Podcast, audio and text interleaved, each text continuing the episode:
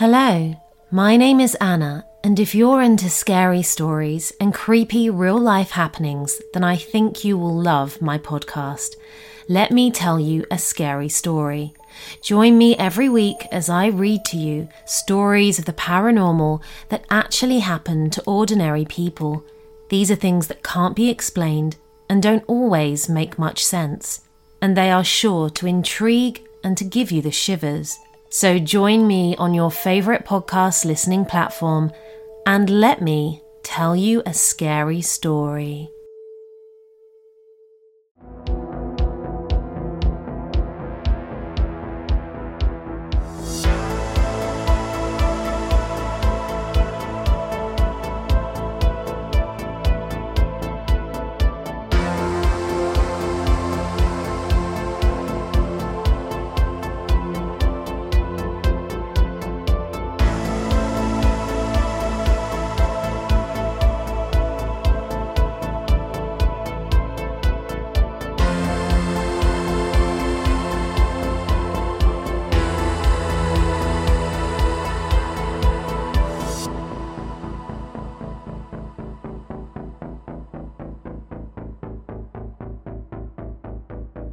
Welcome to episode 65, Maryland, aka Maryland. Maryland, what's up? Tonight we're going to be discussing the Goat Man of Fletchertown Road. I keep wanting to say Copperhead Road. Where did you come from? Where did you go? Anyway, um, then we're going to get into the the Phantom of O'Donnell Heights. I, I, I like phantoms. Yeah, this guy is kind of weird. He's like our own version of Springheel Jack. So Sweet. yeah, so I'm Chris. Joining me across the hall or across the hall, across the way is James. What's up, peoples? What's up, brother? How you doing? Doing well, man. Doing well. What do you say we get into the uh the goat man? Waste no time, man. You stole my shit.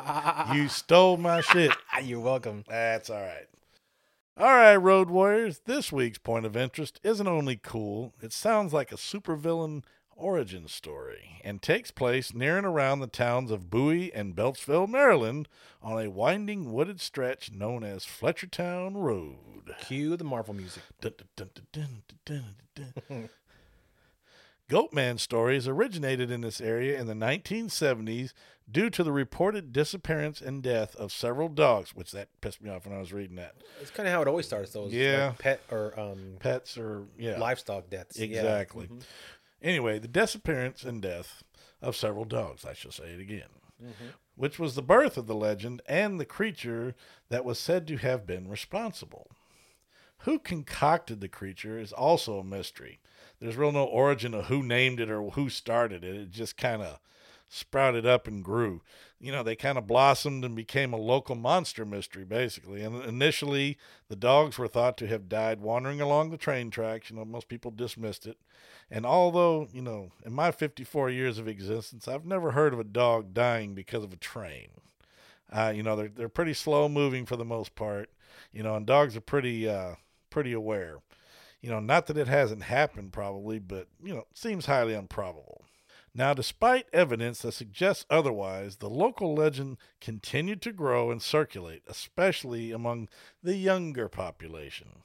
Graffiti reading "Goatman was here" was not uncommon, and law enforcement would habitually receive calls of reported sightings, albeit a number of them being prank calls. Of course. Of course, yeah. The Goatman has been described as a half human, hairy, bipedal humanoid with cloven hooves and a human head with horns, much like the Greek mythological beings known as the faun. And also like sheep squatch. Yep, sheep squatch. But if anybody wants to know what this guy looks like, Yeah. he actually kind of looks like Tumnus from the uh, Narnia series. Oh, James McAvoy. I get not him, but the the basic structure. Okay. But it actually does have the longer face and horns. Mm, so he's not he you know he's humanoid, but he still has the goat face and horns. It- ooh, crazy. Yeah. The creature is rumored to live in wooded areas near Bowie in the Prince George's County in makeshift shelters. Little stick, you know, little lean tos and shit. It would occasionally venture out and hunt dogs or other small animals and was also said to rush out of the tree line and beat on passing cars with an axe.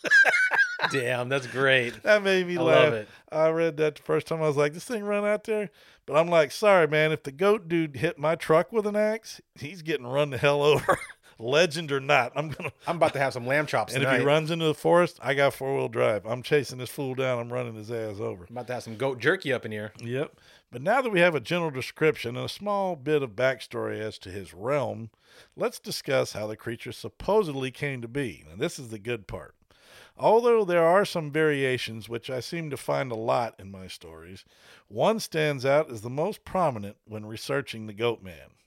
A scientist, name unknown, was working for the Beltsville Agricultural Center and was experimenting with animal DNA. Dr. Moreau ring a bell? You know, does anybody ever see that movie? Yes. Yeah. The, uh, what's his face? Val Kilmer and uh, Marlon Brando. The old, yeah, the really old school one. Oh, not that one. The the Yeah. older one. Oh, Yeah. Okay. Okay. With Michael Michael Caine, I think, was in it. And Oh, that's Burt right. Burt yeah. Lancaster mm-hmm. and a bunch of people. But anyway, that's beside You digress. Yeah. And I digress. During his experiments, he would he was accidentally injured, and his blood came into contact with goat blood, m- you know, mixing the DNA together and causing a mutation, changing him into the human goat hybrid, also altering his mind and affecting his behaviors. AKA supervillain. Yep. Uh, th- and this is when, right around this time, it was reported the accident. This is when most of the reports of animal killings and car attacks began.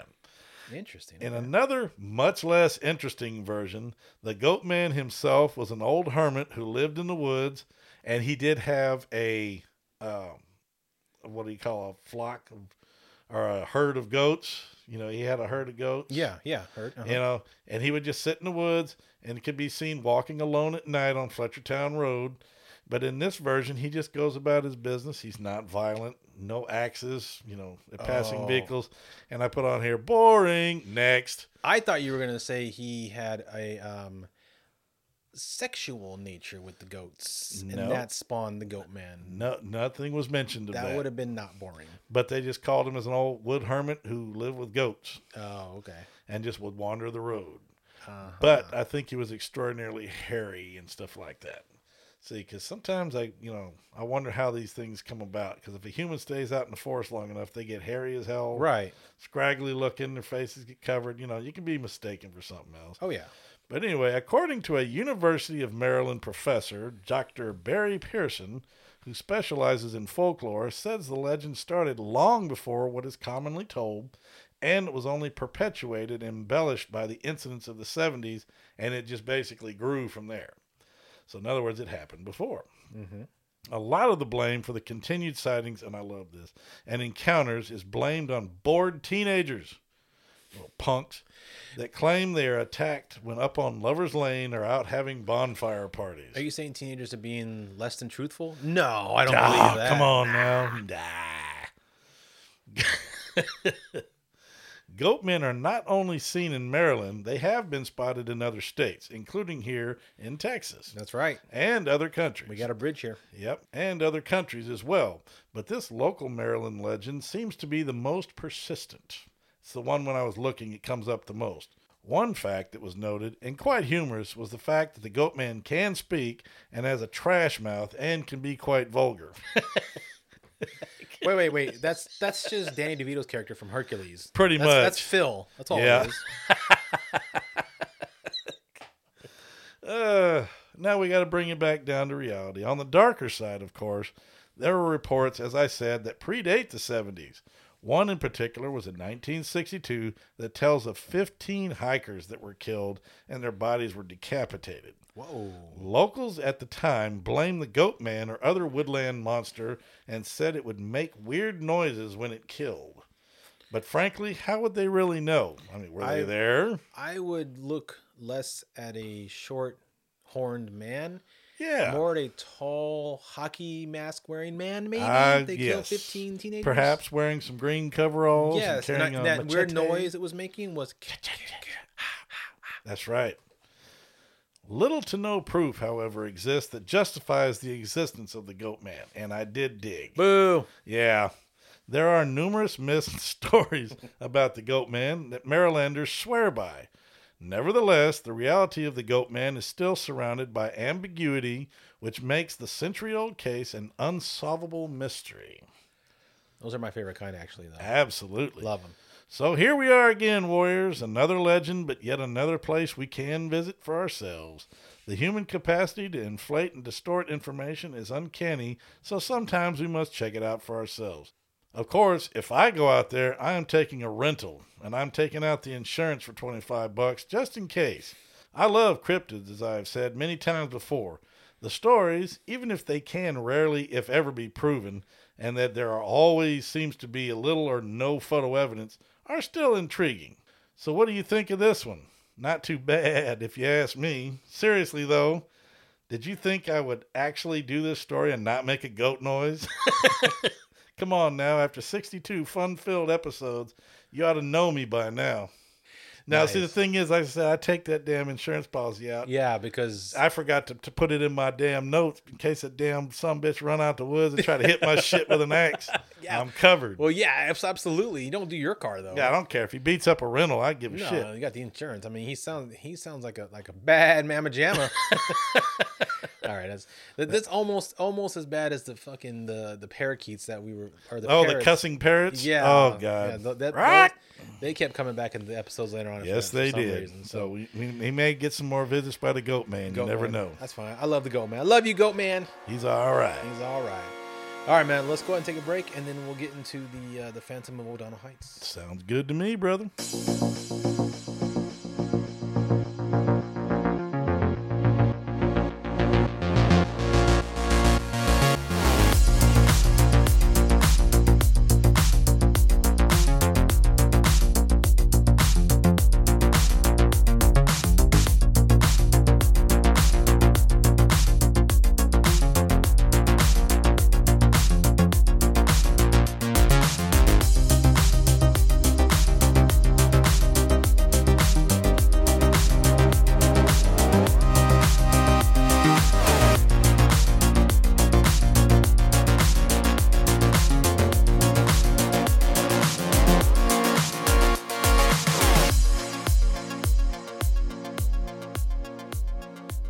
Residents of Baltimore, Maryland's O'Donnell Heights projects had a lot on their minds in the summer of 1951.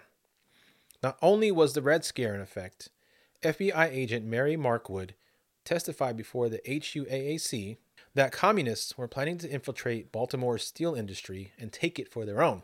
Also, the city was suffering from a series of heat waves.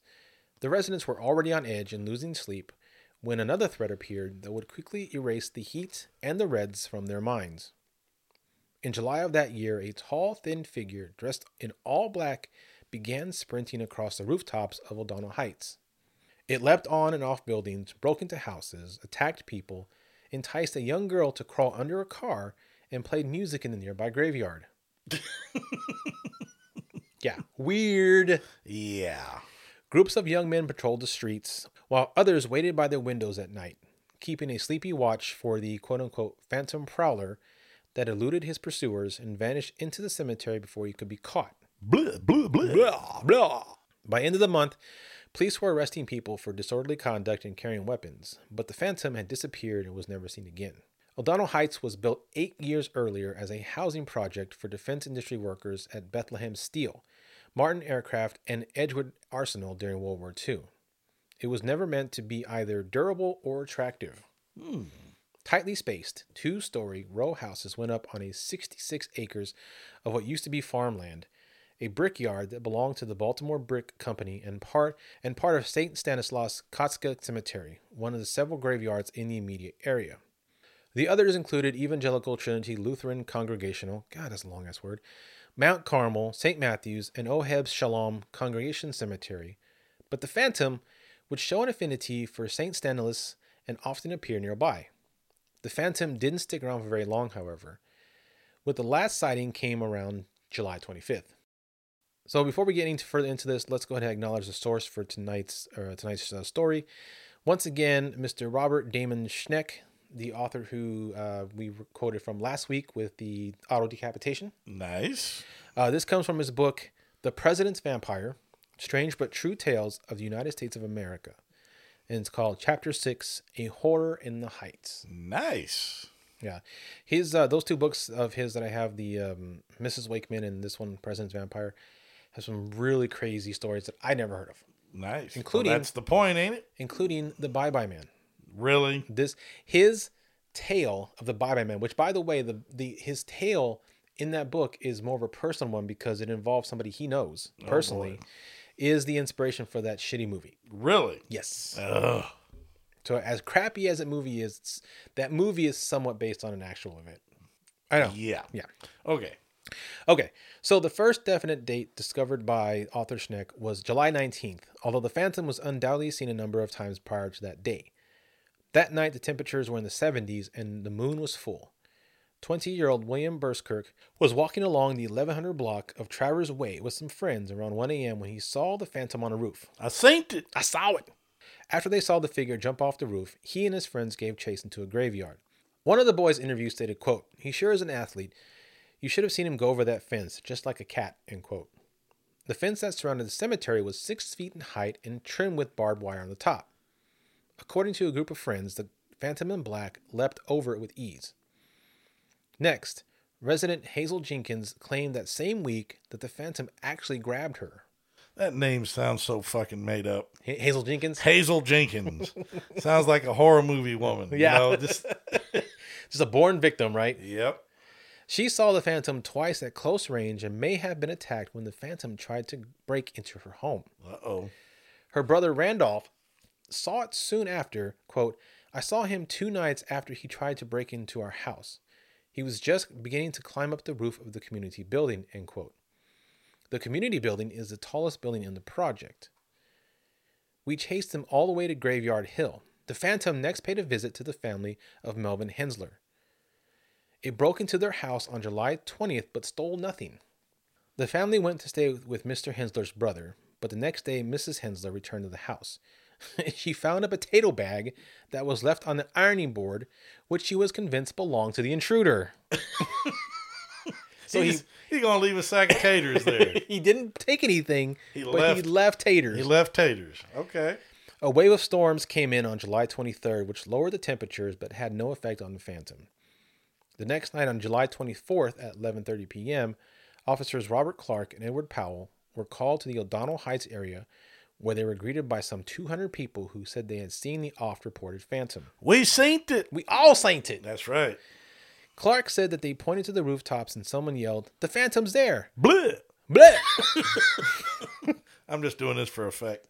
This, I love it. The police drove around and arrested a 20 year old sailor carrying a hammer. He was fined $5.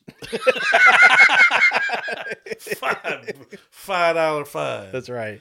Oh man. A reporter from The Sun found 30 or 40 people waiting around the back stoop of a house on Gusryan Street, waiting for the sun to come up. The One- stoop. The stoop. For our young people, that's a small porch. Thank you, sir. One of them, Charles Pinninger, had armed himself with a shotgun. He interviewed several of them who passed along rumors and told of their own experiences. Some of them claimed the Phantom lived in the graveyard, and a woman who lived on Wellsback Way, adjacent to State Stanless, suggested that the Phantom was doing more than jumping fences and breaking into houses. Love it. Quote, one night I heard someone playing the organ in the chapel up there at about one o'clock. Oh. now you do the uh, sound. Dun, dun, dun, dun, dun, dun. Bleh. Bleh. Bleh. That's right. The Phantom was also reported seen beckoning to Esther Martin from underneath the automobile, saying, Come here, little girl. Oh geez. They all float down here. The consensus of the crowd was that the Phantom easily leaped from two story buildings, flew over fences, and was a general nuisance in the neighborhood. A man named George Cook admitted having mixed feelings about what was happening. Okay. He did not deny the reports of the Phantom, just the possibility that something extraordinary was ha- was involved. In the end, he blamed the media. Even back then, they're blaming the media, man. Hey, fake news, man. Fake news. It's ridiculous to believe that a man can jump from a height and not leave a mark on the ground. Yet this character does it all the time. It's my idea that when this thing is cleared up, it'll turn out to be one of these young hoodlums who had gotten the idea from the movies or the so called funny papers and is trying to act it out. That is the that is the oldest, grumpiest man explanation I've ever heard Like in my the. V for Vendetta dude or some shit. yeah. Mm-hmm. Got the crazy mask on and that big flat rim hat and Yep. cape. Yep. This story, this sort of thing appeals to detective story readers who are mainly looking for excitement. End quote. Meanwhile, the police were busy ignoring the phantom and rounding up the usual suspects. On the morning of July 25th, they arrested four boys on disorderly conduct charges at an unidentified cemetery. At 10 p.m. that same night, officers arrested three boys on an embankment near the cemetery. There are I, six. I giggle because I'm waiting for something stupid. yeah. Because I know something stupid is going to happen. Some, Somewhere around here, I think so. Boneheads, yep. Their six companions, all on the lookout for the phantom, fled the scene. An hour later, the police responded to a call from a resident who heard footsteps on his roof, but nothing was found. At some point the next day, Mrs. Mildred Gaines heard the sound of someone trying to break into her house and ran outside barefoot, screaming, It's the phantom! Bleh. Shit. It was actually the police breaking down the door to serve a search warrant on the premises. Holy shit. Even worse. Oh, man.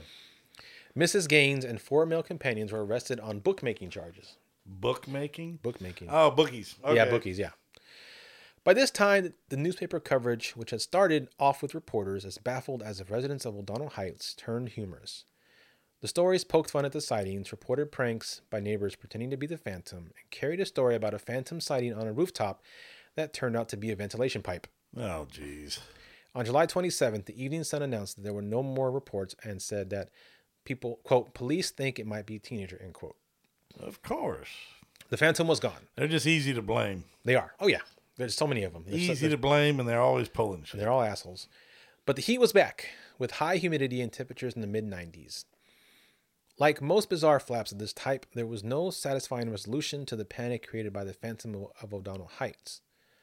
An unofficial version claimed that residents finally chased into a cemetery where the Phantom jumped into a crypt and vanished for good.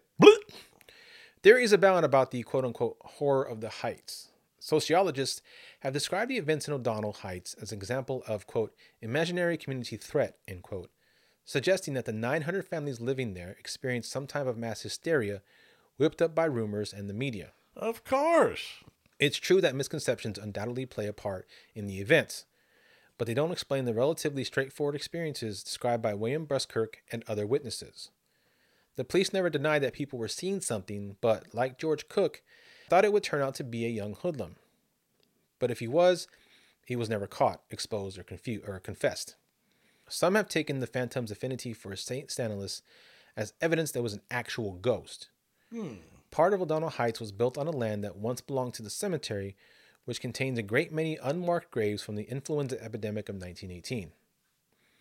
Also, bodies were exhumed and reinterred when Boston Street was extended in the 1930s, but it's hard to see how this would stir up a spirit in July of 1951. So, there was a COVID killer in 1913.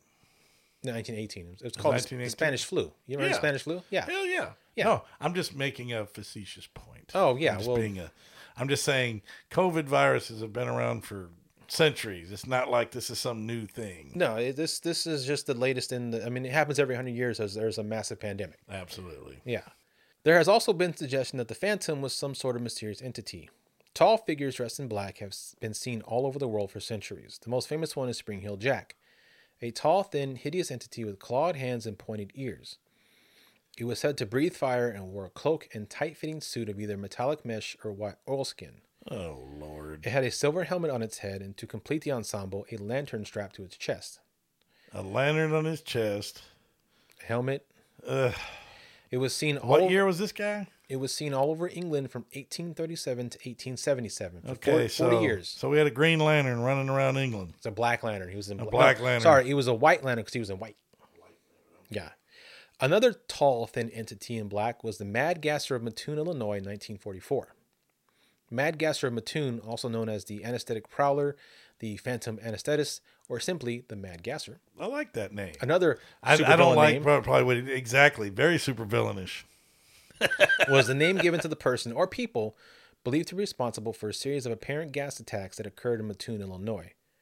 More than two dozen separate cases of gassings were reported to police over the span of two weeks, in addition to many more reported sightings of the suspect assailant.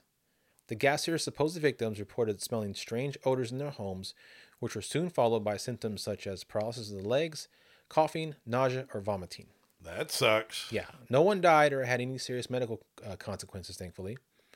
The Mothman of Point Pleasant is also in the same category. Tall black figure seen on roofs or near woods, often scaring witnesses in 1966 and 67. Yeah. While Springheel Jack, the Mad Gasser, and O'Donnell Heights Phantom brandished lavish coats and an unnatural jumping ability, Mothman made his escape with a large pair of feathery wings. Mineral Point, Wisconsin had its own tall figure in black scare in the 1980s. Uh oh. Though this may have been a prank by one of the actors from the Mineral Point American Players Theater.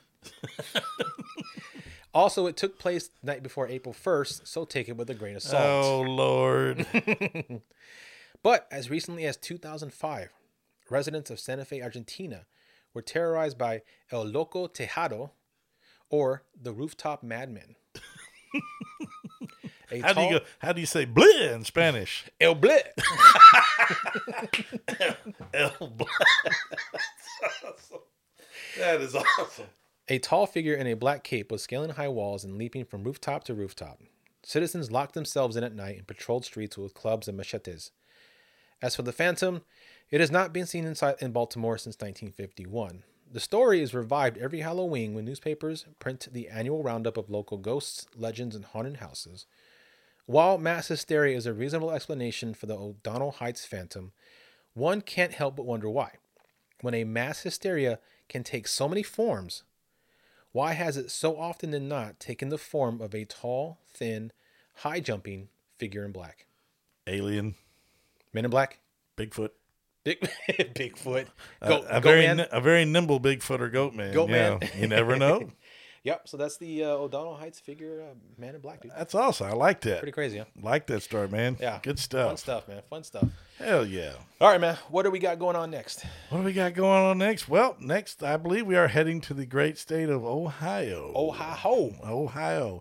All right, bud. Let's get out of here and head on to Ohio. Ohio bound, my brother.